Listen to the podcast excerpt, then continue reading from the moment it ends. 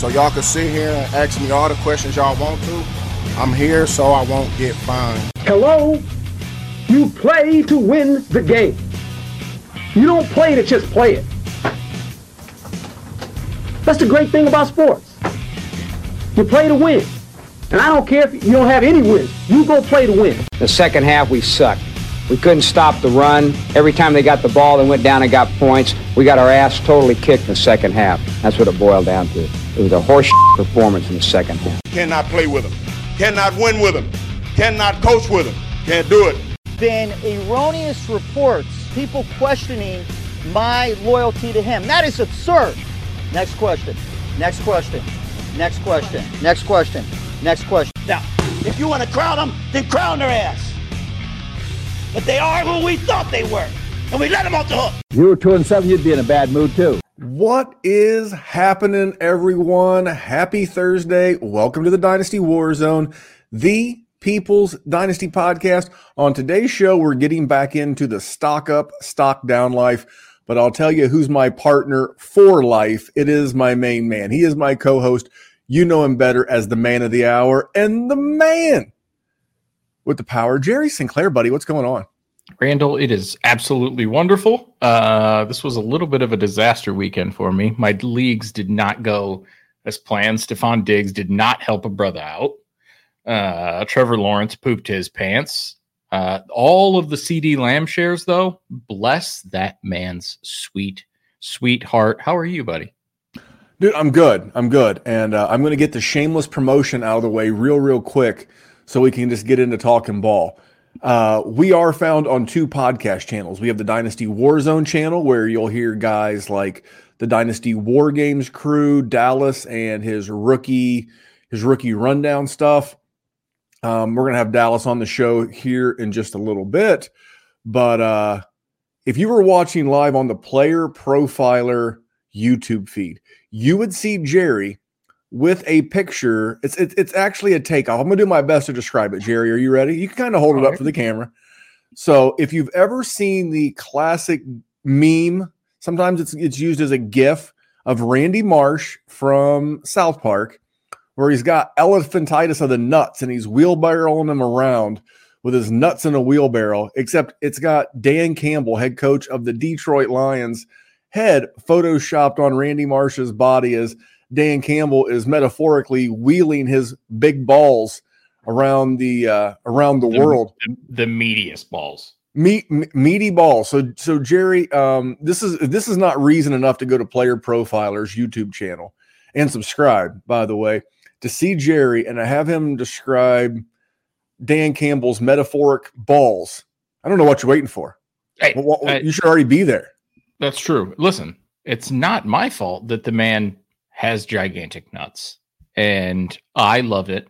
I have a friend that hates it and he was vilified by just about every other person that has ever been a Lions fan for any extended period of time because he thinks it's going to backfire at some point. But we've literally had the worst football program in the history of the NFL and now we don't and it's because he's doing things like that so he can S my D from the back, Randy.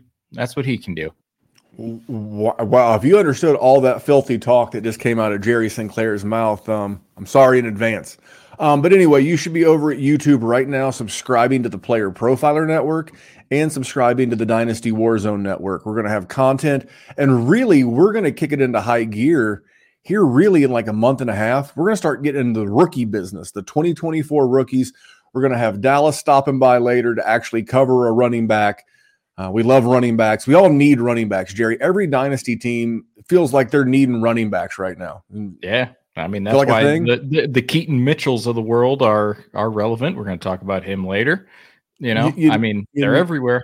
You never know who's going to be 2024's Kyren Williams, Yeah. who comes out of obscurity to be a, a big, you know, he's still like top 10 in, in PPR running back points in spite of missing like four games. That's how good of a run he's been on. And speaking of being on a run, that's our boy Theo. Theo Gremminger here from the the player profile. He's got a million shows. Theo has shows, and he started a new one. I mean, and, and you may know Theo from, you know, his work on First Class Fantasy with Billy Muzio or The Sonic Truth with the Podfather and Alan Seslowsky. This is Theo's show. He's going to be doing Dynasty. He has threatened to have me on at some point, but it's called The Dynasty Life and it's with Theo, and it's here on the Player Profiler YouTube. And maybe Jerry, m- maybe we can get you on the show. Oh, don't tease him like that. I know he he always feels like you are snubbing him. He he feels like uh, you rebuke him. Like when he comes on, it's usually to fill in for you, and he feels like you're you're like ducking him, like like an old boxing term, like you're ducking him the way like a boxer would duck another boxer. That's not true though. No, that's my dog. It is. It, it, see, it, he is your dog. He's not your rival. But if you're looking for a rival, check out Rival Fantasy.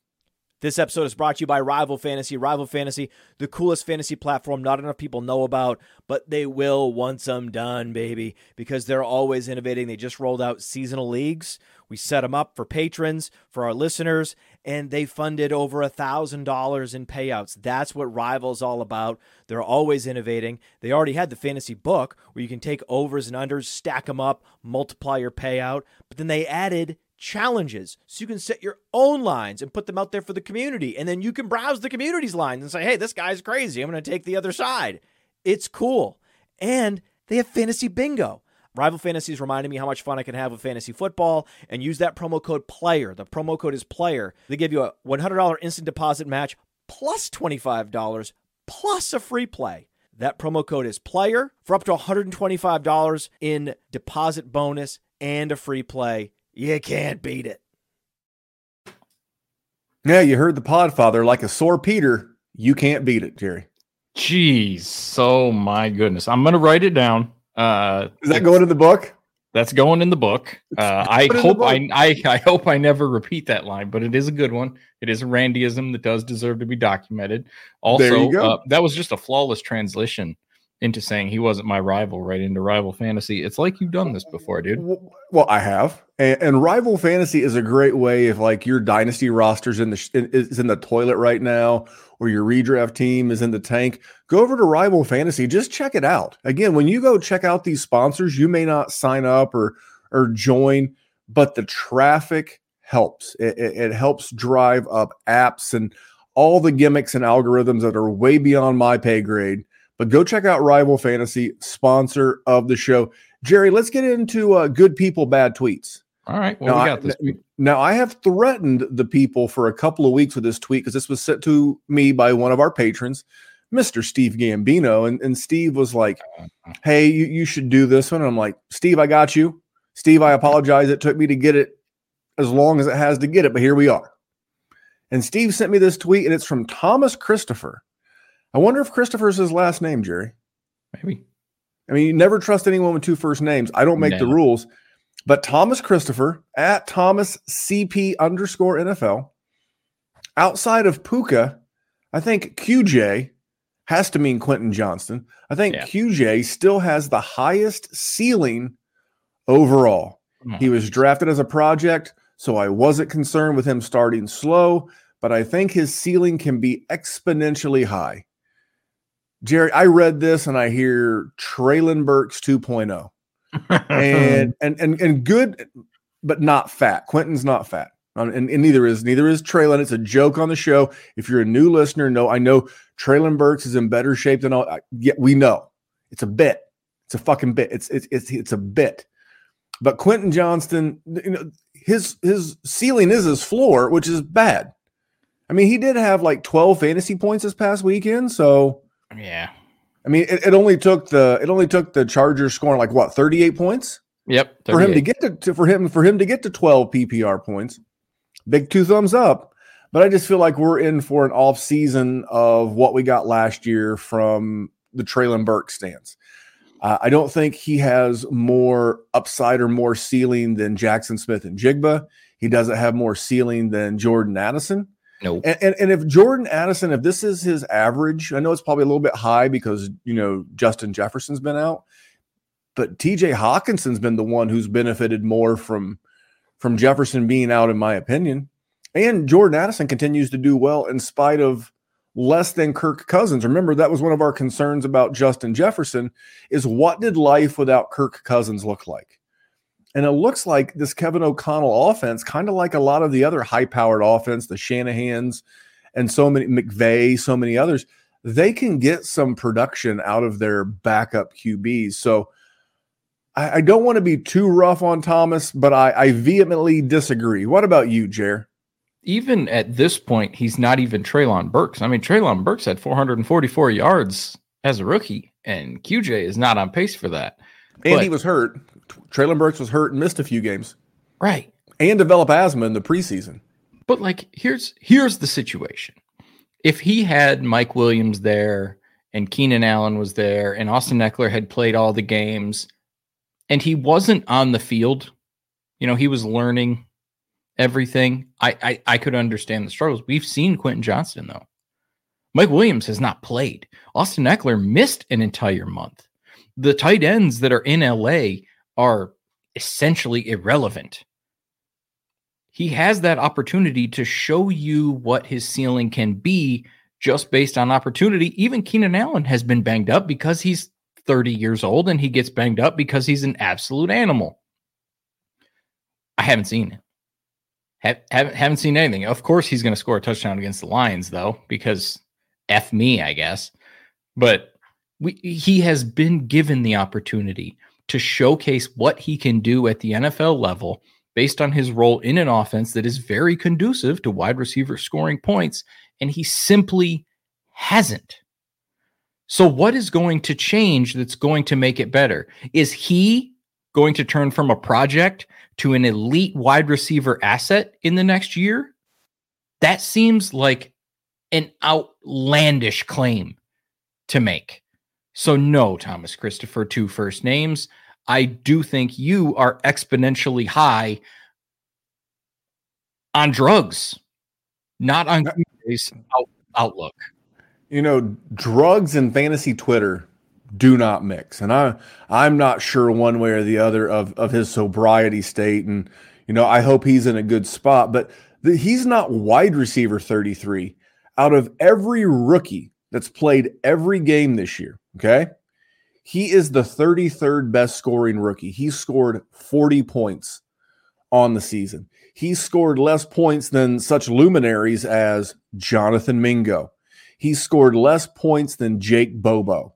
That's a real person. I thought that was a made up person. It's actually come to find out Jake Bobo is a real person and he plays for the Seahawks. And he scored more than QJ? Uh, he has. Uh, I don't want to say significantly more. He scored like five it more fantasy points. It does but it's but, but, but, but it's 12% more. I mean, if, if you wanted to say the guy who had the rookie of this class that had the highest upside, I'm starting to think it's Josh Downs. I'm starting to think that that it's that's Josh Downs. I, I mean, he's never going to be a I, I volume monster. I think. I, I, mean, that's nuts, but it's also closer than Quentin Johnston is. Uh, what what are we talking about? Stop. Just just tweet out that you liked Quentin Johnston coming into the process. He landed in a good situation, so you doubled down on it, and now you're watching it, and it's not coming to fruition, and you just can't learn. You cannot learn from the mistake you are making. Stop tripling down. You're just triple barreling your bluff into the river and you're to get called and you're to end up broke. I, I, I, like the poker tie in, Jerry. I like the poker tie in. Um, but that's good people, bad tweets, man. I, I just think there's a, a, a better way to go. By the way, I think we're bad luck. A couple of weeks ago, we talked about Josh Downs, how he had been rocking, and then the last two games, He's come back with two points and six points. So it's our fault. I do like Josh Downs. If, if I wanted someone in this class, by the way, another wide receiver that Quentin Johnston's following in the line of, Rashod Bateman. Yeah. Except Rashod yeah. Bateman got hurt on top of not being very good. And, and is and isn't in an offense that's conducive to passing yards. A lot of these things matter, Jerry, but uh, I got to go with Dana White. I'm wondering which federal prison. Got it. Federal fucking prison. If you're that fucking stupid and somebody else wants to do it, knock yourself out. There's not enough money in it. Yep, yep. That's what I hear when, when someone says Quentin Johnson has the second highest ceiling in this class.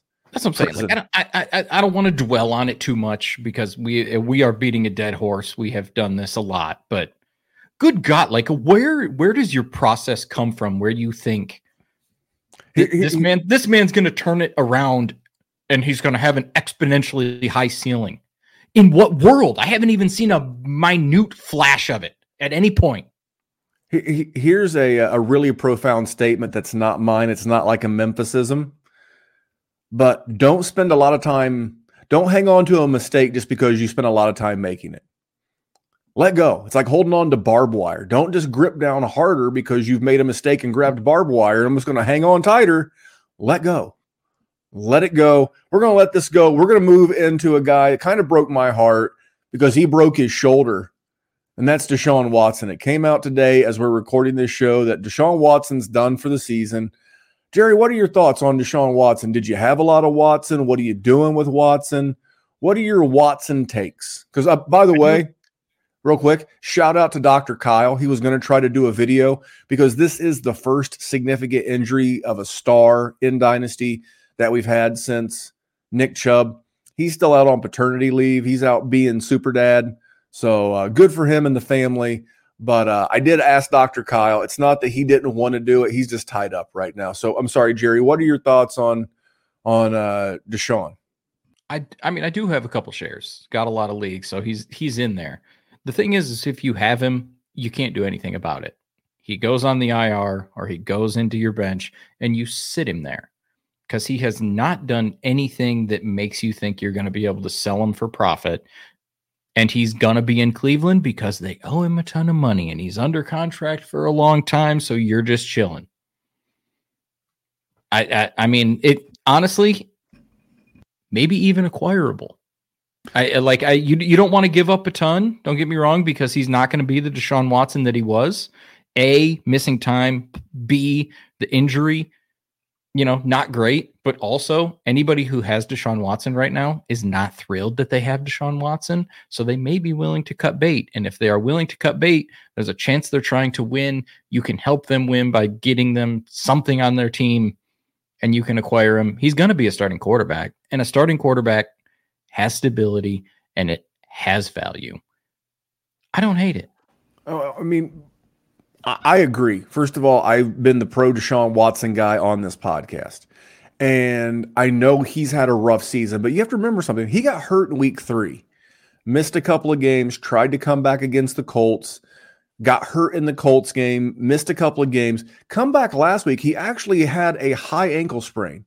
Somewhere in the middle of the second quarter, he got a high ankle sprain.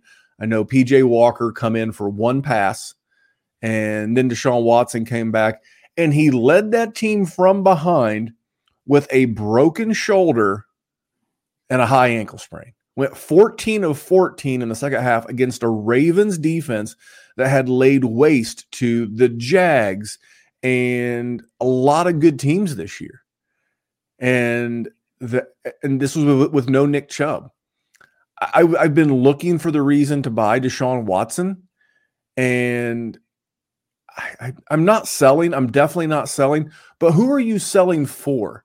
Like for me, if I had a Geno Smith or a Matt Stafford, I am going instantly with one of those two.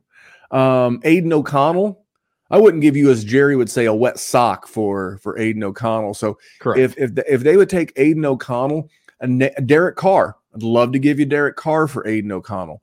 Desmond Ridder, if he's renamed the starter. I'm sorry, yeah, for for Deshaun Watson.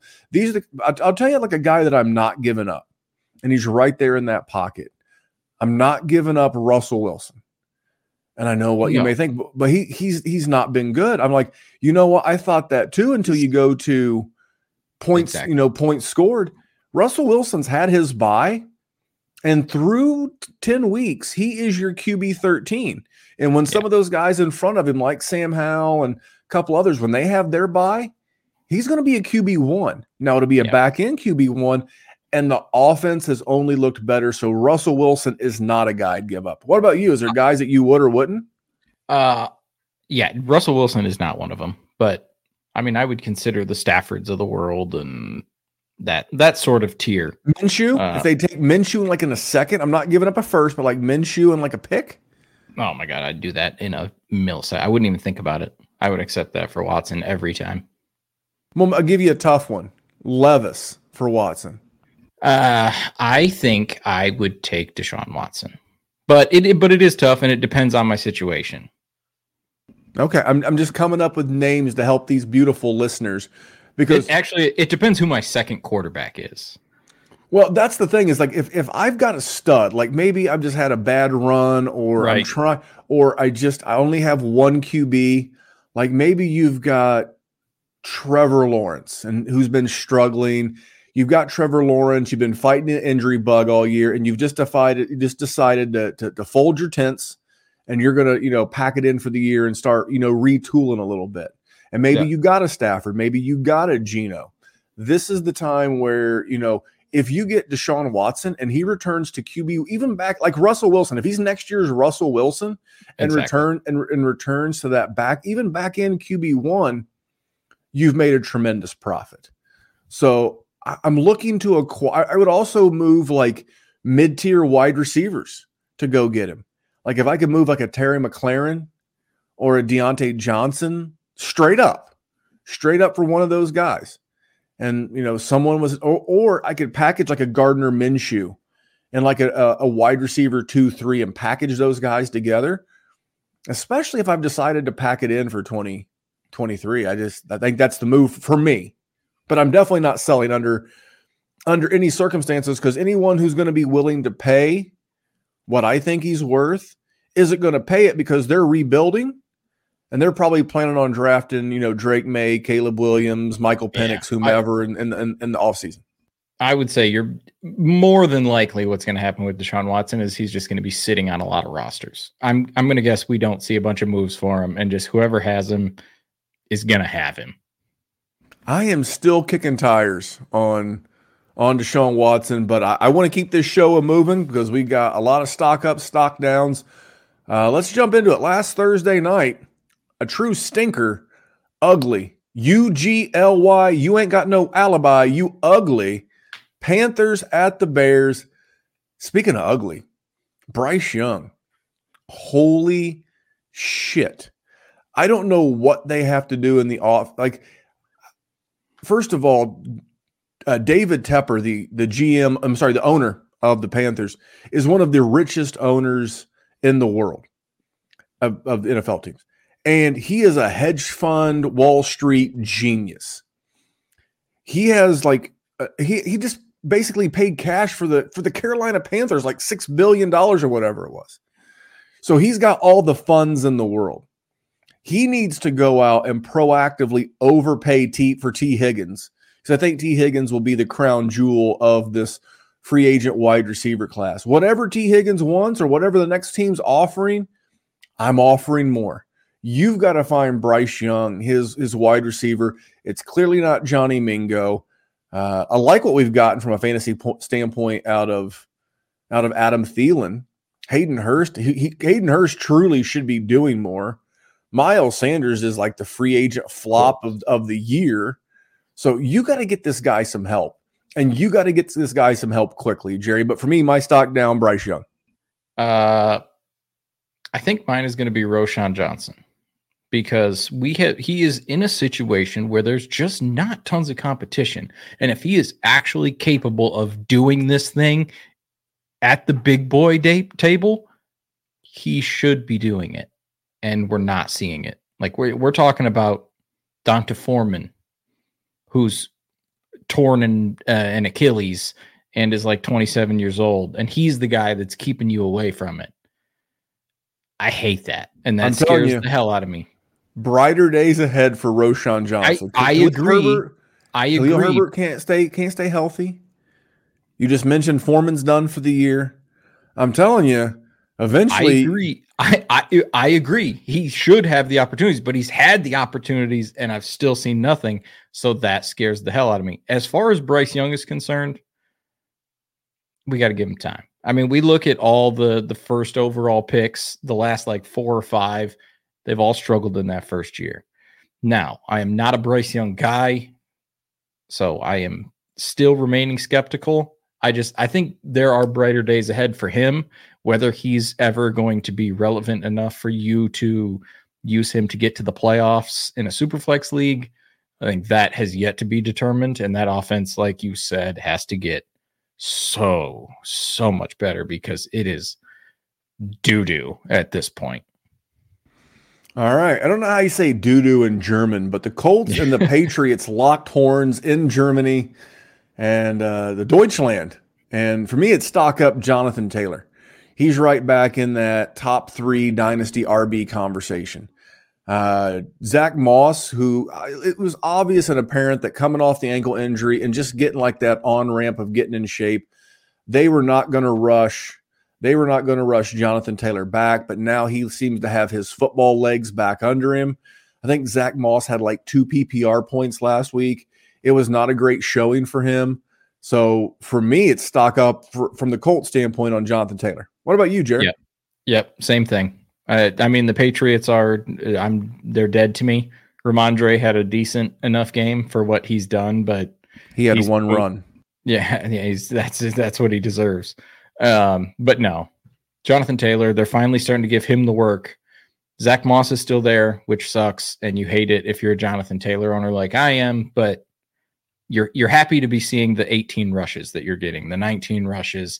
He's getting enough yards. It sucks because everybody is keying on him because Gardner Minshew is not excellent, but at least he's getting into the end zone too. So if you you've been relying on him, now you're at least getting 15 points, which I will take compared to what I had to deal with the first six weeks of the year. Yeah, and his playoff, his uh, fantasy playoff schedule, week 15, Steelers at the Falcons and the Raiders. So there's a, you know, I don't love the Steelers matchup. Steelers are one of the better defenses in the league, but you have to like matchups against the Falcons and against the uh, the Raiders. Anyway, Ravens and Browns, arguably the best game of the weekend. It's got to be uh, it's got to be stock Keonta, you know, uh, Keaton Mitchell. But for me, for how long? How long? yeah. First of all, they're still giving Gus Bus. I, I think for me, Keaton Mitchell, his stock is up but I'm looking to move him. I'm looking to move him. The next running back injury, I'm looking to to unload him because he's not the long term answer. I don't know that the long term answer at running backs even on the Ravens between the the litany of injuries that J.K. Dobbins has had, Gus Bus. I mean, if you like three yards in a cloud of dust, the occasional touchdown, Gus Bus is your guy. So his stock is up, but for me, he's going to be a sell. What about you, Jerry, in this game? Got to be a sell. Um, yeah, we talked about it in the Patreon chat. They asked, "What you know? Are you holding on to him?" Here's the thing: you're going to have to sweat every single situation with Keaton Mitchell, the offseason, the draft, free agency, everything, and that's just it, it, it is stock up because he is the guy getting the opportunities right now. But I would say he is not long for it. All right, uh, Packers at Steelers. Uh, for me, it, its stock continues to go further down Christian Watson because I know the Green Bay offense has not been good, but Christian Watson is literally doing nothing. nothing. I mean, it's a, it's mostly Romeo Doubs.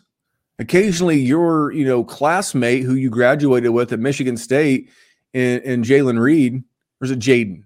Jaden. Jaden, not Jalen. Jayden Reed those guys seem to be involved. It's occasionally a Musgrave game, but dude, Christian Watson can't get a sniff. And I know coming into the season, he was a buy for a lot of dynasty gamers. Uh, and, and he was a, a hot wide receiver two, three in the redraft community. I'm just not seeing it in this current iteration of the offense. You are not wrong, my friend. Uh, I think I was gonna say stock up Jayden Reed a little bit just because he has been getting into the end zone. He's been sort of the bigger play guy where you thought it was gonna be Christian Watson, but I think I'm just gonna say stock down on the running backs in Green Bay. I have never really been an AJ Dillon guy, and Aaron Jones is doing exactly what Aaron Jones has always done, where he goes absolutely bananas one time, and then for six weeks you don't even know that he's on your roster, and then he shows up again, and then he disappears again, and that's what you're getting none of them are helping any playoff teams right now. All right. And then let's go to what was an absolute beatdown. It was an ass whipping of epic proportions. The 49ers went into Jacksonville and kicked the literal dog shit out of the Jacksonville Jaguars. I mean, you're not and, wrong. And, and, and for me, this one right here, I saved this one for the end of this segment of stock up, stock down. it has to. But, but, but- because I want to talk about T Law because it came up in our patron group chat this morning. Several of the patrons were were in the chat. We were talking about T Law and our own Dr. Kyle. And Dr. Kyle started at the patron as a patron. And he went on to host a podcast. He's helping us out with content. We love us some Dr. Kyle, but obviously he's still in the patron group chat. And, and, you know, he asked me directly, you know, what am I doing with T Law? How do I feel? Our boy Diddy was giving me a hard time. And I was like, listen, he he's not performed like the top eight dynasty asset that I quarterback that I thought he was going to be. He's currently QB 17, top of my head. And that's clearly not what you paid for, especially when guys like Sam Howell, uh, Josh Dobbs, you know, Jared Goff. I mean, guys like that are are ahead of him in, in points. I just don't get the offense. I'm gonna be real honest. They have nine passing touchdowns and eight rushing touchdowns, or maybe I have those inverted, but it's not been a high flying offense. And you would think for a team that has Calvin Ridley, Christian Kirk, Zay Jones, you got Travis Etienne in the backfield who can catch the ball, you, you, Evan Engram at tight end. There is, it's just the offense right now. And they're like 18th in pass attempts. And when you're 18th in pass attempts while winning six games and leading your division, that's only going to reinforce that bad offense. So I think it's going to be a slog for Trevor Lawrence, at least the rest of the year. Yeah, I think that's fair. It, eh, the problem is, is they're winning, and they are scoring some points. It's just not really him. I in the middle of the road. They're like, like Yeah, I think yeah, that's what I'm 17th, saying. 18th and That's points scored. but he's not been the focal point. When when they've scored those big games, it's been because Travis Etienne goes bananas. But I I just don't think the wide receivers are very good. Christian Kirk is fine, and Calvin Ridley is fine, and Evan Engram, as we have been saying for the last 36 years, he's fine. I just I don't think any of that. He needs a dog. He need Jalen Hurts got himself AJ Brown, went bananas. Josh Allen got himself Stefon Diggs, went bananas. Joe Burrow's got everybody in the world goes bananas. He needs a guy, and and, and he's he's playing right now with a bunch of Golden Tates, which they're good. Like they're they're good enough to be NFL wide receivers. They're just not awesome difference makers, and I think that's what you need from Trevor Lawrence. Listen, if you have him, you're pissed, right? Because this is not what you paid for. You expected him to grow on last year, and it hasn't been the case. I'm not going to panic though. If anything, if I can get him, hell yeah, I'm getting him. Well, I'm looking at right now, and I know a lot of our listeners play the game on Sleeper. But if you're on MFL, it will give you their opposition ranks against their position. And I'm looking at his card right now. He will only play as they're currently ranked. Remember that that that term, as they're currently ranked. But as they're currently ranked, he's only going to play two defenses in the league ranked 20th or worse against the QB. Only two. He already had one in week four against the Falcons, and then his next one is week 16 at the Buccaneers. You know, his he just played the number three team against the fantasy quarterback in the in the Niners. Now it's the Titans who are 14th, then the Texans who are 19th, then the Bengals who are 18th, then the Browns who are second, the Ravens that are first in the first week of the fantasy playoffs. I don't see this getting much better, but there's not much you can do. You're not going to get the. Ret- I would rather hold and see if he's forced to pass the ball more than I would to sell. Um, I'm I'm not looking to sell, but when you do sell, you have to make a trade. Jerry, have Yeah. you made any trades lately? Ah, I don't think I've made any dynasty trades. Let me. You, let me you know. I, I have it, and I'm looking at the show sheet, and I realized that I did not put down a dynasty trade. Can I tell you one that I offered today? Yeah. I'll get your get your thoughts on it. So this is the trade corner for those of uh, you that are not uh, regulars. You're you're new to the show. We're going to take a break just for a couple minutes from the stock up, stock down, and we're going to go to the trade corner. Um, I made an offer today. I did. This is a league where I'm super competitive. I've already moved my 24 first, and I offered Trevor Lawrence for Jared Goff and a mid, what is currently the 106 in the, the the rookie draft coming up. So I'd be you know sixth overall pick currently, and uh and and Jared Goff or Trevor Lawrence. What do you think? Okay. I think that's fine. Yeah, I, I think that's good for both sides, honestly. Well, the the the the, the team that I, I've offered the Trevor Lawrence to, they're in a rebuild. They've got three firsts. This is not their best first. This is their middle first. They have like a late first. They have a because they, they again they've got three. And I figure you know Jared Goff's twenty nine. The he's going to be like Kirk Cousins for the next three years, three to four years in Detroit. Detroit loves him. Dan True. Campbell loves him. He seems to love Detroit as much as I thought a guy who played college football at Cal wound up in LA with the Rams by way of St. Louis for a season, I believe, with, with Jeff Fisher. There's there's one we're hearkening back to. But I'm like, I don't want, you know, but if Trevor Lawrence is not going to play, I, I need points. I'm trying to win this league. I'm, I'm but I I I, I want to lean on that perception of Trevor Lawrence is this highly valuable asset in a super flex league just to get that first. So that that was an offer that I made It- today. I do. I have a trade that went down in a league I'm in, and it's it's interesting. It's not like a barn burner or anything, but it is. I think it's worth talking about. So Superflex. I mean, it's standard. It- blah blah blah blah blah. Twelve team Superflex dynasty. One team gets Brock Purdy, and they sent Jordan Addison, Jordan Addison, and a late second. Jordan Addison in a late second for Brock Purdy. Yep.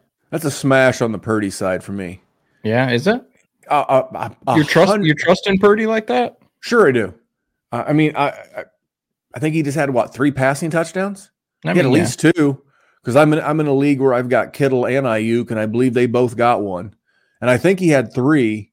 Here's the thing. Here's the thing about Brock Purdy that makes him safe, in my opinion, is they no. Well, they're going to win, and they're going to have a lousy draft. But when you're paying, you know, Nick Bosa, and you want to re-sign Chase Young, and you're paying Trent Williams, and you're paying Deebo, and you're paying George Kittle, and you've got to find money to pay Brandon Aiyuk, and you're paying Fred Warner. You know who you can't afford to pay? Yeah. The quarterback. You know who makes less than a million bucks for the next two years? Brock Purdy. Yeah. So for me, his play has been pretty decent. I'm not letting the two bad games throw it off. He had a concussion, and sometimes those have lingering effects. So for me, I'm I'm that's Brock Purdy easy, and I like Jordan Addison. Now, if it was Jordan Addison in like a late first, different conversation. You said late second. That's the difference Yeah. for me It's it's probably like a mid to late second. and and and, and I, I just think Jordan uh, I just think Brock Purdy's safe for two more years. And in Superflex, that's an eternity. You can you can come up with the next Brock Purdy in two years. I mean, you're not wrong. Yeah, I mean, I, I lean Purdy I too. rarely I just. I just you very you you like Jordan Addison, so I I sort of thought you were going to lean that way with it. No, no, no, no. I mean, it's it's, it's again, it's like Brock Purdy is is good. Um, if you give me just a second, let me let me switch back to the the the screen I was on. Uh, on the season has had a bye. Brock Purdy QB eleven, Yeah. and that's that's in spite of a couple of stinkers in week you know six and, De- seven. Deebo's been out for a little bit, which I mean, Deebo's been out. Deebo, Trent Williams was out. Christian McCaffrey was less than 100%. Uh, Aiyuk has missed a game this year. I'm uh, not that that's uncommon for the NFL, right? I mean, a lot of, a lot of teams miss key players. specifically, but yeah, you- you know, these are first world problems that guys like Bryce Young would love to have. I'm I'm just merely saying I'm a little bit higher on Brock Purdy, and maybe you want to talk about Brock Purdy. for more Would- for more context, real quick, he also Sure, had sure, Mac. sure. He has Mac Jones and Aaron Rodgers out, so that's why he went for Brock Purdy. So I- I, mean, I- I- it's a, it's a good play. He's a contender. He's seven and three. I mean, he's going to Win-win. me because I got a just a juggernaut of a team. Jerry's flexing but- on but he might be able to get second place money with Brock Purdy. That's fine. Second, Brock Purdy. You know, if I had a team with uh with Brock Purdy on it, maybe I'd just change my team name to second place money. I mean, pretty good. All right, Saints at Vikings. Stock, uh, and in the show sheet, I put stock up Josh Dobbs three question marks. yeah, I think you have to at this point, man. Um, um, now, now, if you'd have said Josh Dobbs for Jordan Addison in a mid second, I- I'm in. Fair. The thing about the thing about Josh Dobbs is that he's got a better than zero chance of re-signing in Minnesota next year as like a bridge quarterback. Sure. Even if Minnesota signs a, you know, drafts a rookie, maybe they draft a second round guy. Maybe Minnesota, I think Minnesota is going to make the playoffs, to be quite honest. Maybe they use that, you know, pick in the 20s to draft like a Quinn Ewers or a Michael Penix Jr. Like if you drafted Michael Penix Jr., wouldn't outside of not being left-handed, wouldn't Josh Dobbs be like the perfect bridge guy? Is he just smarter, Jacoby Brissett? That's Where, where, where, whereas you know Jacoby Brissett's a flat earther, and Josh Dobbs is an astronaut that circles the earth. I think we've come full circle. I think his stock's up, but I'm looking to get same thing. If I had Jacoby Brissett, I'm looking to get out of the Josh Dobbs business. Yeah, I, I would agree with you. Uh, also worth mentioning, Ty Chandler is going to be relevant as a running back. Uh, don't care about him. I'm absolutely getting rid of him as soon as I can, just like Keaton Mitchell. Also, should have done that with Alexander Mattison, but that's a L for everybody that relied on him all year. And you know what has two L's? Tank Dell. And then when the Texans played the Bengals, that's my stock up guy. Tank Dell. Pocket Hercules, man. I, I'm I'm getting I'm getting T.Y. Hilton meets I don't know, Darren Sproles. I mean, I don't know. He's just so dynamic and good route runner, but he's small. But he scores big, Jerry. I don't have a problem with a small. See, Tank Dell is the opposite of Quentin Johnston. Quentin Johnston is a big man who plays small. And Tank Dell is a small man who plays big. Kind of like a Steve Smith, even. For me, I'm I'm I'm loving Tank Dell right now. Uh, I can dig it. I mean, honestly, everybody in that offense because CJ Stroud is an animal. Also, I'm looking at his pro football reference. Did you know CJ is stands for Coleridge? His name is Coleridge. Oh, Mac Jones's middle name is McCorkle. Okay, I get it, and that's horrible. And his parents obviously hate him by naming him McCorkle. But Coleridge, that's just as bad. Well, well, well, I'm, I'll ask you. I'm, I, I've I've already got a son. My son's name's Vincent. We call him Vinny. Now, maybe one day you and the lovely Mrs. Jerry have a have a child. Do you want your child? He's a masculine child. He's a manly child. Do you want that poor child's name to be Coolridge or McCorkle? Well, I mean, uh, pro- probably Coleridge for sure, because McCorkle shouldn't be a name. That's a cartoon name. I mean, Vincent's a solid name. Latin for they conquer, also, which Well- I'm guessing you don't know, but that's all just so you know. Well, for all the new like like the new parents like like Dr. Kyle and maybe one day Jerry and his and his lovely wife. See see Vincent's a great name. It's like when he goes into like a job interview someday, it's Vincent. But you know, like we call him Vin. You know, his baseball buddies call him Vinny. Uh, his uncle Jim calls him Uncle ba- uh, uh, calls him Vinny Bag of Donuts. I mean, it's it's a great name. It's got so many different like variables. It's not like some of these names that we have nowadays, but uh Tank Dell. I don't even know what Tank Dell's real name is. I know his uh, his his given name's not Tank. Uh, uh, unless it is, in which case his parents obviously love him. Jerry, look that up. We'll, we'll, we'll, we'll make that a callback later in the show. It- Um, it's, it's Nathaniel. Nathaniel Tank Dell. There you go. But anyway, uh, stock stock to the moon, CJ Stroud. By the way, I Oh, mean he's. I'm not to waste I- these good people's time. I, I know. I'm just saying, like in in the realm of like getting to Justin Herbert levels. You know, not going to run a ton, but I mean, he's doing it with just the Tank Dells of the world. I mean, And- he- and the cool thing- an animal. uh, about Tank Dell. Now the Texans also, I, I know the Texans because I did some tweets on this. They got about 50 million in cap room. You know, I'd be in the the Tee Higgins business as well. But see, the Texans traded their first, even if it ends up being in the in the late teens, early 20s, where normally that's like that's like wide receiver alley where you would draft a wide receiver in the first round of the NFL draft. They don't have a first round pick. They traded it to the Cardinals for the rights to draft uh, Anderson, the defensive end out of Alabama last year. So the odds of Tank Dell getting a wide receiver with draft capital that could potentially keep him from maintaining this role. I mean, if he really, I mean, if you look at free agency, if he fades Tee Higgins, he's going to be a pretty, pretty nice piece next year. And, and by that, even Nico Collins, uh, not going down the Nico Collins road, but you know who used to play like a tank? It was Derrick Henry. Titans at the Buccaneers. How do you only have 11 rush attempts for 24 yards? Wild.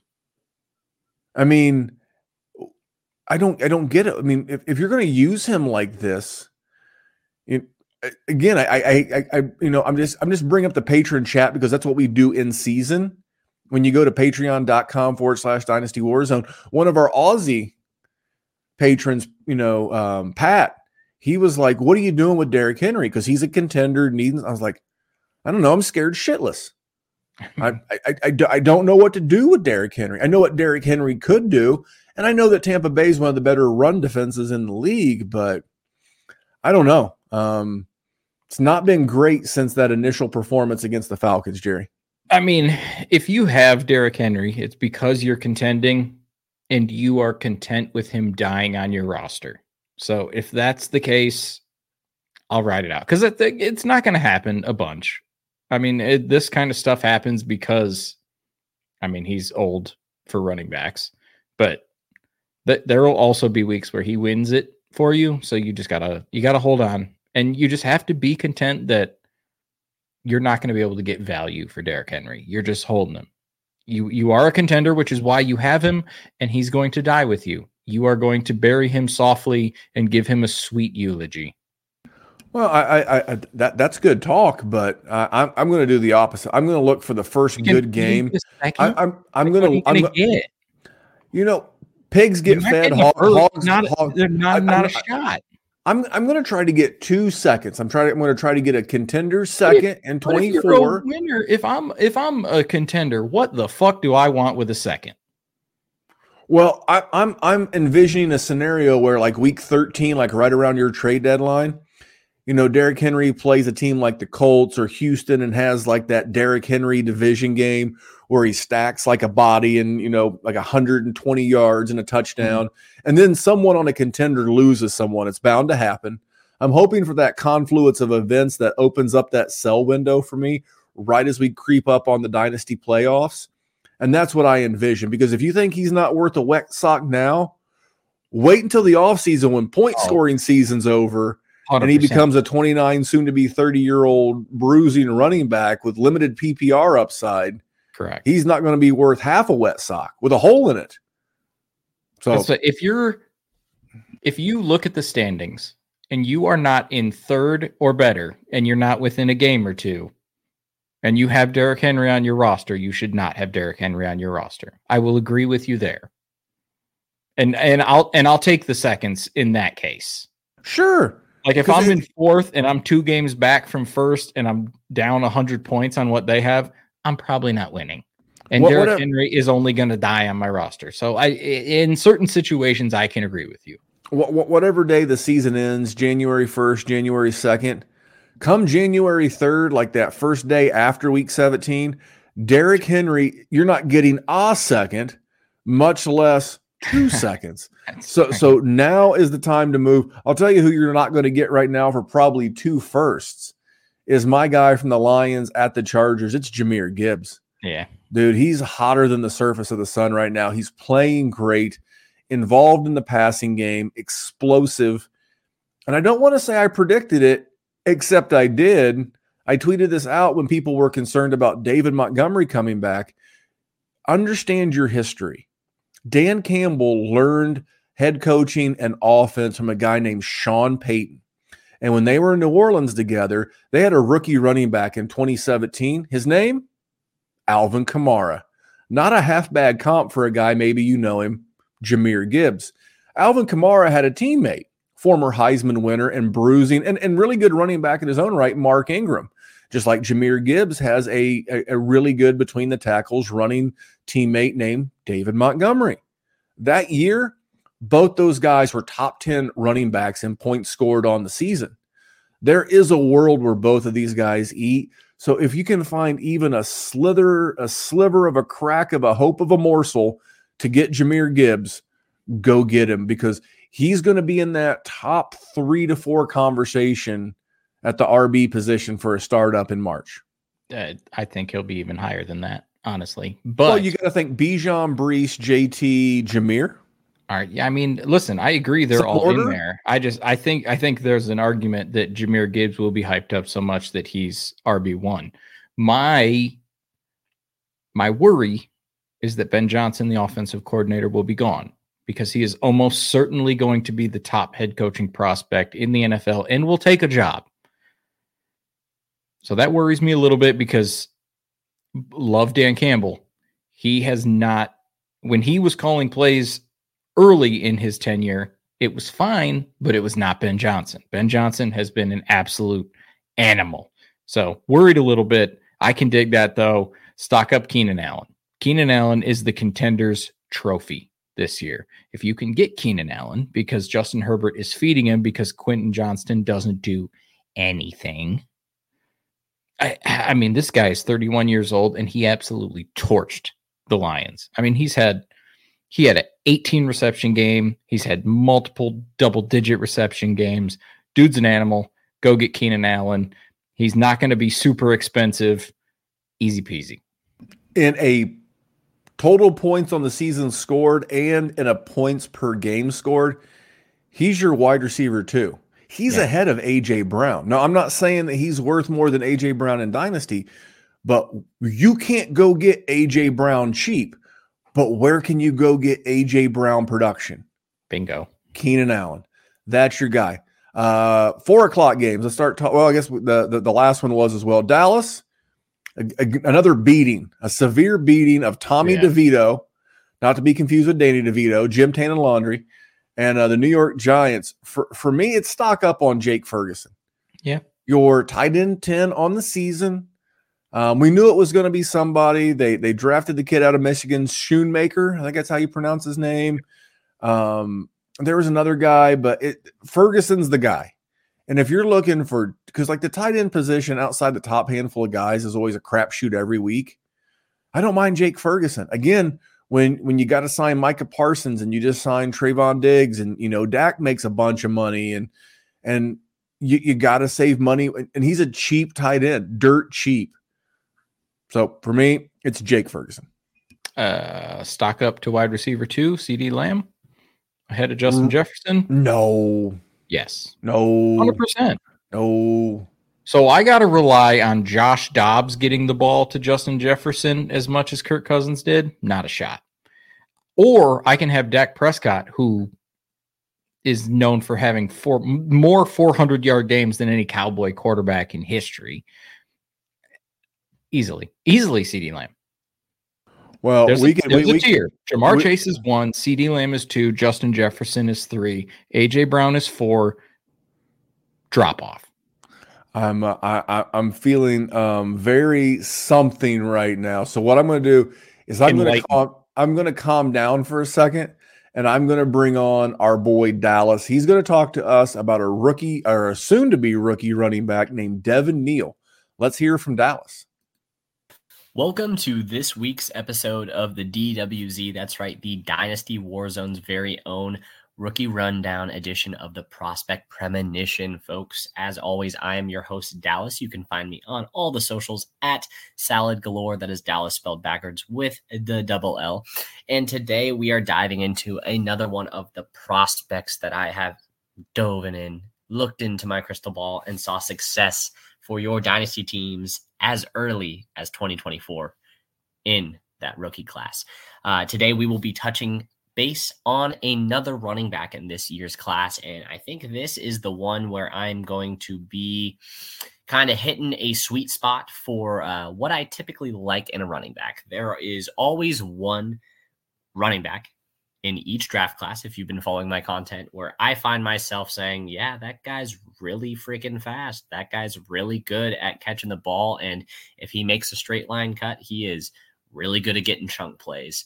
And I think the candidate for that guy in this year's class is actually going to be a, a name of almost note this time, but a running back that is really falling by the wayside, is what I would say. Um, not in a lot of people's top 10 ranks at the RB position overall in this dynasty class. But it's Mr. Devin Neal out of the University of Kansas, uh, KU, the Jayhawks. Uh, he's a true junior and he's pretty much everything you would ask for in today's back. He's 5'11, 210. Uh, he's a true junior. He's going to be going into the NFL when he declares inevitably this year at the age of 21. Um, he'll basically just have turned 21 at the beginning of the season.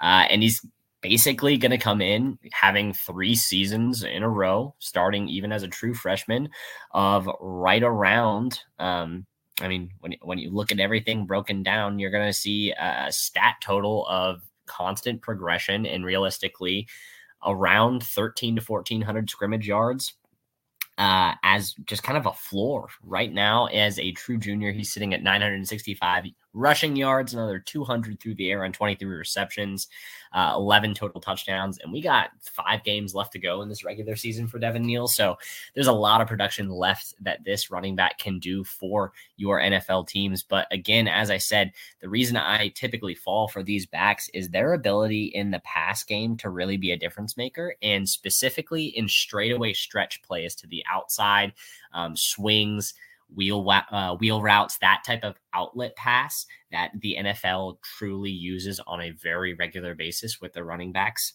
He excels at. Um, he's been extremely productive as a pass catcher over his three years at the University of Kansas. Really natural, soft hands, and his ability to pull in passes in stride and then just turn on the burners and run away is really impressive from a prospect that not a lot of people are talking about. Um, he's used a lot in the screen game for KU. You see it a lot, um, just in general in the Big 12 when it comes to running backs. But he's very good, and he's one of the best in this class at actually catching those balls. It's him and Will Shipley for me as the true pass catching backs, at least from the Power Five conferences, that are really catching my eye this year. And his athleticism and quick feet, I mean, he's really good at creating running lanes that aren't there, which is what I said over the last couple years when you were looking at Pierre Strong, Jerome Ford, uh, going back even further, continuing that trend. Um, you have just Tony Pollard's uh, that type of style of running back is typically the, the type that I'm going to gravitate towards because they're game breakers. They are able to break off those big chunks.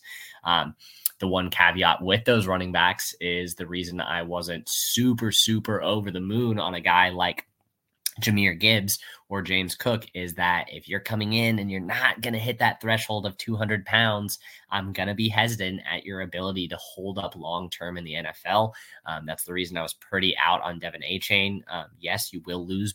You know, prediction battles doing that type of analysis, but saves you a lot of headaches of, wow, yeah, this guy's really productive, but I only get to use him four games a year. Um, Devin Neal has a lot more weight than those guys. He was measuring in at 210 last year. Um, I expect him to be about 215 to 220. Uh, he looks like he's put on quite a bit more weight his senior year. Sorry, not senior year, his junior year. And that's really impressive with the amount of speed that he still has. Like I said, his passing game is where he's truly functional and truly going to carve out a role in the NFL. And like I said, he's going as that RB 9, 10, 11, 12 in a lot of people's ranks right now. I have him a bit higher in my uh, very, very early ranks. So it's pretty, pretty interesting to see how this goes. But um, the one thing that can often hamper running backs of this type of mold is their ability to actually see the holes that they want to hit so quickly. That is not an issue with Devin Neal. He's really good at finding the holes behind the line of scrimmage and immediately hitting it.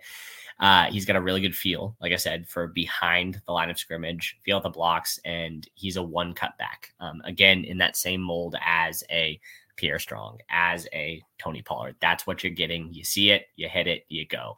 Um, extremely dangerous, like I said, in the open field. But the one thing that I would caution you is that he does not have like the ankle breaking Shady McCoy to his game. So he's not a I'm going to find space in the middle of the field, juke out two guys, and then make a run. He's not going to do what we've seen Bijan do over the last, you know, five to six games. That first touchdown is burned in a lot of people's skulls for Bijan Robinson. That's not who you're seeing with this. And that's why I keep stressing he is a guy like a Pierre Strong, like a Jerome Ford, the one cut runners, the Tony Pollards of the world. And those are very successful, grinded out, extremely explosive running backs in the NFL. Um, that is his biggest downfall though is what i will say um, there are a lot of situations where you need to be able to work in tight corners and he has a tendency to always want to bounce things to the outside um, he wants to use his speed to his advantage which is what he's probably being coached to do and what I would tell him to do if I was the coach, most likely. Uh, you don't try to make someone do something they're not very good at.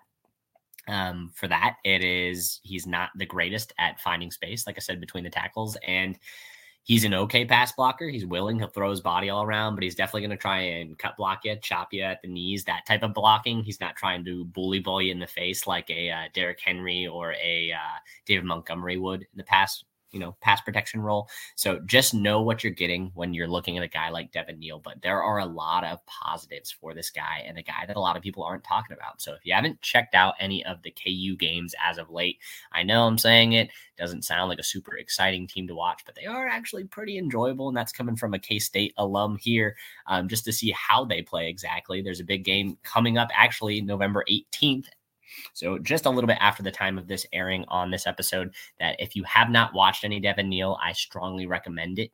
It is going to be a primetime game, 6 p.m. start on Saturday the 18th. Make sure to check him out and get a head start at understanding a prospect that is destined for production on your dynasty teams.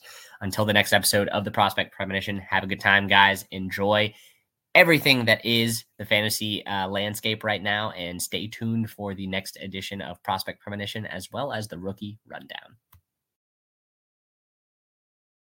Always nice to get a little visit from uh, from our buddy, from our buddy Dallas. Does good work with those rookies, Jer. Yeah, he's a he's a psycho who just be watching everybody. He just be watch. He just be watching college football. I'll tell you who else is a good guy. The Podfather. Hey, you're in your fantasy draft and someone says, hey, that guy's injury prone. I don't want him. And you're like, ah, I don't know. I don't think you can predict injuries. Well, guess what? Now you can. Injury proneness is real. At Player Profiler, we have the data on these players, and it's all in the Injury Finder app. Their injury track record back through time, exactly where they were injured, how severe it is. We look at the BMI data, and we crunch it all together, and we give you probabilities that a player will miss multiple games this NFL season, as well as the complete database of NFL injuries and the ability to compare two players and look at their injury track record. The injury finder is powerful, and it's only five bucks. If it's worth it to have that peace of mind when you're drafting, go get it. Five bucks, Jerry. Smooth transition to the Podfather. Yeah, buddy. I, uh, listen, I still will never get over the fact that he uses a megaphone and it doesn't blow my eardrums out every time. He's a fucking professional. Yeah, exactly. Matt Kelly, the Podfather, podcast, content, Colossus. All right.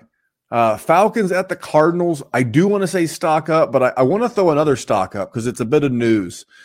The New York dumbass Jets, you know, they they cut Michael Carter. I don't know why Michael Carter. It'll be it'll be good for Breece Hall, but you know, every time the Jets, the goddamn Jets. They cut Michael Carter and the Cardinals claimed him. So I'll just that should tell you all you need to know. The Cardinals, I believe, have the second or third, you know, uh, uh, waiver claim. I know Carolina would have one because they have the number one pick currently. I believe the Giants are two. And then he didn't get past three. It's pretty good. I mean, James Conner's there, but you get past James Conner. I would tell you this: it tells me the uh, the Cardinals are not tanking and they're going to try to win some games. And I got to admit, I've never been a Kyler Murray guy, but I liked what I saw. I oh. liked what I saw. Well, here's the thing I'm a big culture guy. As a leader of a group of people, what's what I do. Culture is everything. And and and that's why like I don't like certain guys when they go to certain situations. It's just it's it's not about them, it's the culture around them. Whether it's a running back, a quarterback, whatever, and I liked Kyler out there playing for the win. And I believe, even though he's kooky, I believe Gannon, Jonathan Gannon, the coach, and, and Monti Ossenfort, the GM, I believe, in spite of having a bad, you know, owner in Bidwell, I think they're changing the culture. And I love that Kyler seems to be bought in. I've got to reevaluate where a healthy Kyler goes in my dynasty rankings, but it's higher than it was a week ago. What about yeah. you, Jerry? Who, who who's yours? Uh, Michael Carter, Kyler, someone else, Trey McBride. You know, well, so well, well Trey, McBride. Trey, Trey McBride is. I mean, he has cemented himself as like tight end six or something. Like he, that's if I can see him do it more regularly, then he's going to go even higher. But even in doing it twice in the last three weeks, I'm still putting him at like six or seven, probably. Um, what do you got? You look like you're gonna vilify me or something. No, no, no. I'm I'm going to move on to the to the to the next game. Okay, yeah. But, but anytime anyone brings up Trey McBride, because I was going back to my very first visit Mhm. on the Mind of Mansion podcast with the Podfather. Speaking of the Podfather, he and I were talking about Michael Wilson, but really Trey McBride was my guy. So anytime anyone brings up how awesome Trey McBride's doing, it's it always reminds me of this. Got to get in your grandstanding and your hot dogging, don't you? Yeah. You're damn right, Macho Man. By the way, his birthday today I saw on social media. Oh, So a happy heavenly easy, birthday King. to the yeah, absolutely great way to put it. Especially when your crown is a cowboy hat with a Slim Jim logo on it. Oh, But, uh, yeah. dig it, brother. All right, uh, com- Commanders at the Seahawks. Now I put this one right here. Stock down JSN three question marks. Where are you at with JSN right now? I'm not at stock down yet because I have seen consistently him be able to do things. Now, what I haven't seen is that ceiling game, which is what you want. If I think, you know, when you drafted him, you assumed you were going to get one of these elite guys. You were going to get a Stefon Diggs, you, you know, Keenan Allen, all these guys that are just going absolutely bananas. AJ Brown, and it hasn't come to fruition yet. But what I have seen is a young guy who is coming in, and Geno Smith has been bad. It, it- no no way around it. And he's been okay. He's been getting you four or five catches, 50 yards. He's got a couple touchdowns in there in the last month or so. He's been fine. That's not where you drafted him to be. So if you got him, you're a salty motherfucker, that's for sure. I'm kicking tires. I, I I'm look I'm looking for to get him or get rid of him? oh to, to get him to, to get him Yeah, yeah, yeah, yeah. because JSN does not have a talent problem. No. He's got a Geno Smith problem. Correct. and, and, and this is not uncommon for a grizzled veteran. And and uh, and, and as much as I want to poke Geno Smith over this, it's like I don't blame him. He resurrected his career by leaning on DK Metcalf and Tyler Lockett.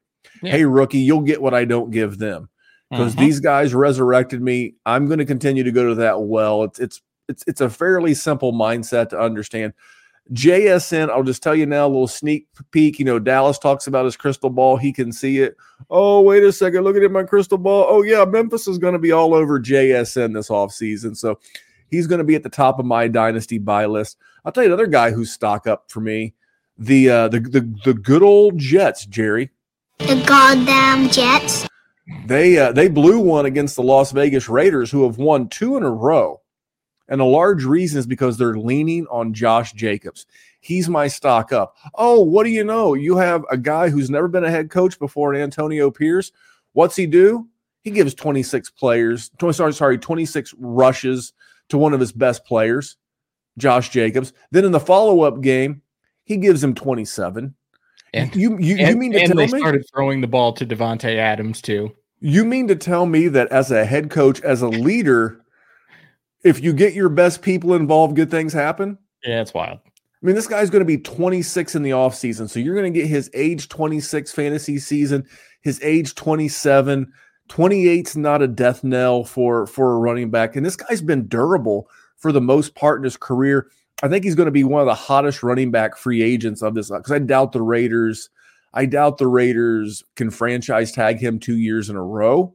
Yeah, no But way. I think if if if they go like eight and nine, nine and eight, I can see where they would hire Antonio Pierce. And I think you start by hiring Antonio Pierce. You start by re-signing Josh Jacobs. You find maybe they'll be in on a guy like like Kirk Cousins in the quarterback market. You know they're gonna be. So I think Josh Jacobs is a pretty solid fantasy buy for the next uh the next couple of two three years. If you're going if you're going into that contending window, you could do worse than Josh Jacobs. I tend to agree. Uh, I think he's going to keep scoring points for the rest of the year, though. So I think he's probably going to be a better buy in the offseason, but I, I can dig that. Uh, I'm going to go stock down Davante Adams, though. He did, I mean, he had 80 yards or something this past week, but I tried to sell him for a first, Randy, and I got declined. Yeah, uh, uh, unfortunately, he's like th- he's got like a December, like around Christmas birthday. I remember looking. He'll be like he'll be like 31, 32. Yep. and, and and and you know he seems to be happy just seeing the team win. I will Yeah. tell you this: nothing against Aidan O'Connell. He looks like Farva from Super Troopers. If you don't know, Google it. Throw it, throw it in the Google machine. You're gonna be like, Also, grow up and you Oh, uncultured yeah, swine. Yeah, yes. Um, yes, you uncultured, unbathed swine. Go figure out what Super Troopers is. But if for some reason Jimmy G comes back with this new play caller, I think it would actually be better for Davante Adams. But but but you're right. And uh, speaking of wide receivers in that range, he's going to be 28, and uh, that's Courtland Sutton. Monday night, the Broncos go to Buffalo, beat the Bills, Wow. and so if I Crazy told now, mind you, he's had his bye, but he's only wide receiver 27 on the season. If I told you that Courtland Sutton was currently on pace for 77 receptions and on pace for 13 touchdowns, he's got seven, by the way. It's a wild number. He's got seven. How many yards would you say he's on pace for? So the catches are 77, the touchdowns are, are 13. What would you think his projected yardage would be right now? 1200. Uh, two thirds of that, 818 is what he's trending toward. He doesn't even have 500, but he's getting all these dink and dunks. He's he's clearly the the number one option for Russell in the red zone, and and I think he's you know he's got a couple of two years there, and no one's really talking about it. And if for some reason they ever started pushing the ball down the field, maybe he could get to a thousand. If he ends the season with 77, you know, catches on a hundred targets and a thousand yards and 13 touchdowns, it's a pretty good season. And that's going to be a solid wide receiver, too, that I think you could get for wide receiver three to maybe even wide receiver four prices. I, I, I see uh because you know Russ is not going anywhere based on his contract. So you've probably got the rest of this year and maybe two more out of Courtland Sutton. And that's a nice depth piece if you play in like start three wide receiver leagues. I don't know. I've, I've been acquiring a lot of Courtland Sutton. I, th- I think that's good. He's, I mean, he's easily acquirable too, because most people paid a lot more than that for him, so they're willing to part ways. I'm my guy is going to be Javonte Williams, though. Like you see what this team did to start the year, and it correlates exactly with Javonte Williams touching the ball. They started the year four and one, or one and four, excuse me, dyslexia hit, and his touches in those four games, five games, Jesus, Jerry, I, I'm, I'm stroking out here. 13, 12, 11, 2, 10. And then they beat the Packers and he had 18 touches. And then they beat Kansas City and he had 30 touches. And then they beat the Bills and he had 25 touches. He's getting lots of work and they're winning games. He's not been crazy efficient with it, but he's finally finding the end zone and he's doing it in the passing game too. Thank you. I will increase my floor there. Javonte Williams is absolutely going to piss off a lot of people when they go against him in the playoffs this year because he's going to be a guy that people have as their flex or as their RB2 that they weren't super relying on with another with a stacked roster outside of that and he's going to be the one that's just fucking chugging everybody along. If his name was Bijan Robinson, if his name was Breece Hall, if his name was Jonathan Taylor, or if he wasn't coming off of the knee injury, we would be talking about this guy and this performance over the last three weeks. And here's the thing he's doing all this in spite of not having a rushing touchdown yet. Yeah. This, this offense is on the come. It's it's it's progressing. We talked about Russell Wilson. We talked about Courtland Sutton. Now we're talking about Javonte Williams. I still think there's the, the, the price is probably still reasonable enough. You can go get him. 100%. He's he's only 23. He'll turn 24 in April. And going into next season, he will be another full year removed from the multiple ligament ligament injury in his knee. He could be the guy next year that we we realize it's too late. We've seen we talked earlier about that 2017 season with the Saints with how they were able to use, you know, Alvin Kamara and Mark Ingram in both multiple roles. We've seen how a Sean Payton offense just Pierre Thomas and just Darren Sproles, and the list just goes on and on and on of all these running backs that Sean Payton's offense has made spectacular The last three weeks, we're starting to see that out of Javonte Williams. And I don't think Sean Payton's going anywhere. Big old contract. I don't think Russell Wilson's going anywhere. Big old contract. So I just see another rest of this year and two year window where Javonte's really, really good, Jer. Yeah. I mean, yeah, he was your guy. With and with the workload, what do you want? I mean, I'll take that. Even if it was you out there getting 25 touches, I might still get three or four points out of you. I wouldn't hold your breath. Anyway, it's uh, it was good show. Good show. Uh, we had four teams on on the bye last week. We had the Chiefs, the Dolphins, the Eagles, and the Rams. That was three pretty, four pretty yeah. fantasy relevant teams. I mean, we're all using a ton of Patrick Mahomes and Kelce and Tua and Waddle and Hill and the Eagles and then the Rams, even Cooper Kupp. I was actually glad the Rams had the week off so my boy Stafford could get rested up. This week, we're going to have no Falcons, no Colts. Colts, okay, maybe JT and JT, Pittman. Yeah. Maybe you're using Minshew in a super flex.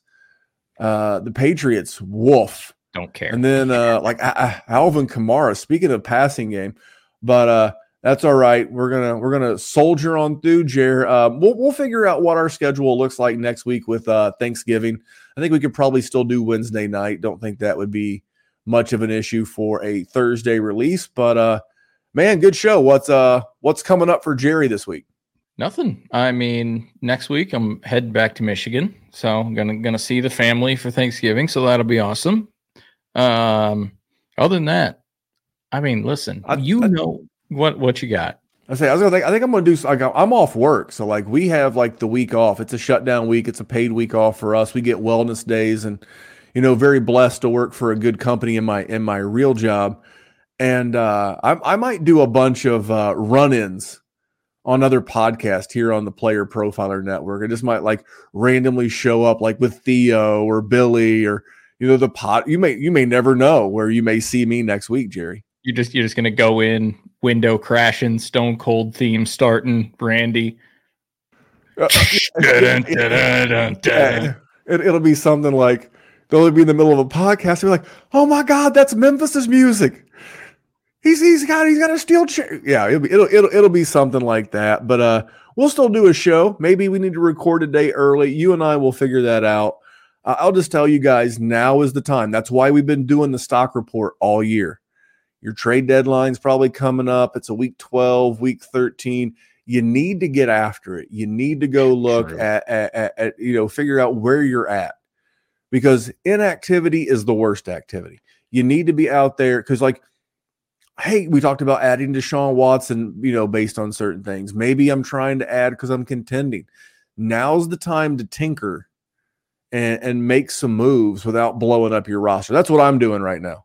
Hundred percent. And and listen, those those young guys that you mentioned earlier, the the JSNs, the even guys like Kendre Miller, or Roschon Johnson, or eh, eh, and anybody we either talked about or didn't talk about that you are wanting to maybe have on your roster, even if you don't necessarily believe in them a ton. Now is the time to do it because they're not scoring.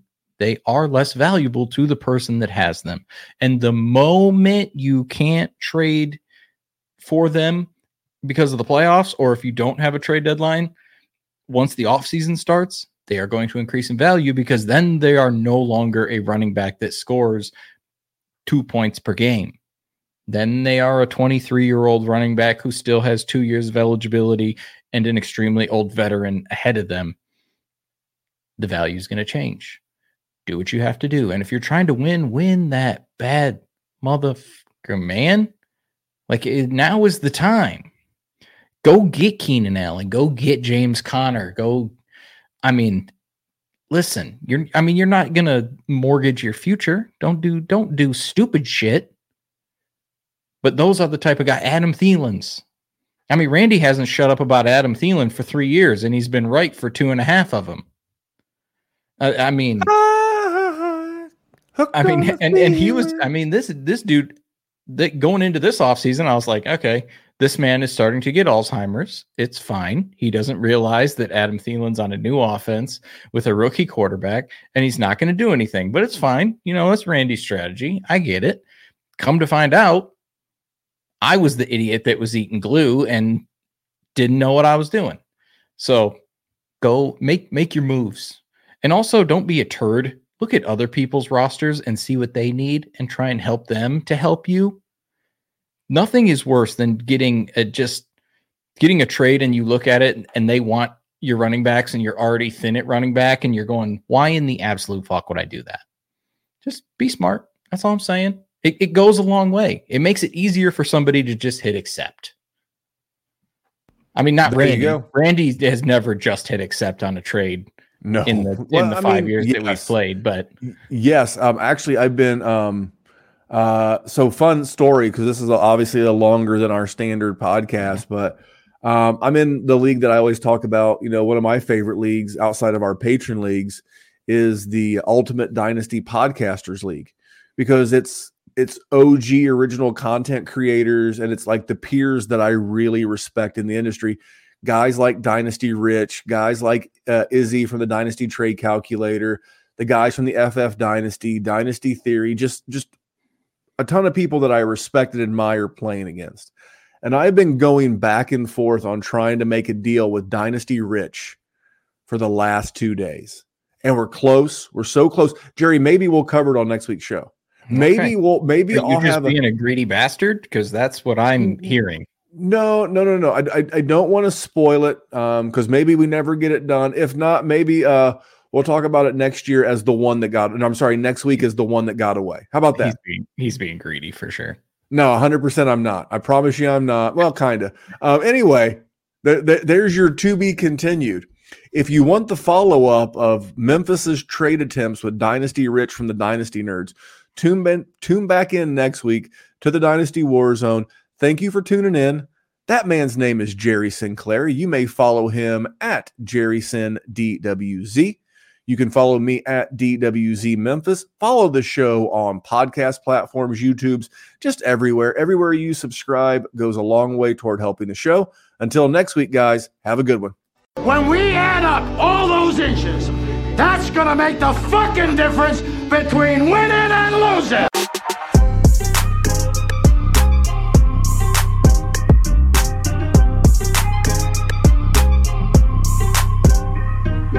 We won a game yesterday. And if we win one today, that's two in a row. We win one tomorrow, that's called a winning streak.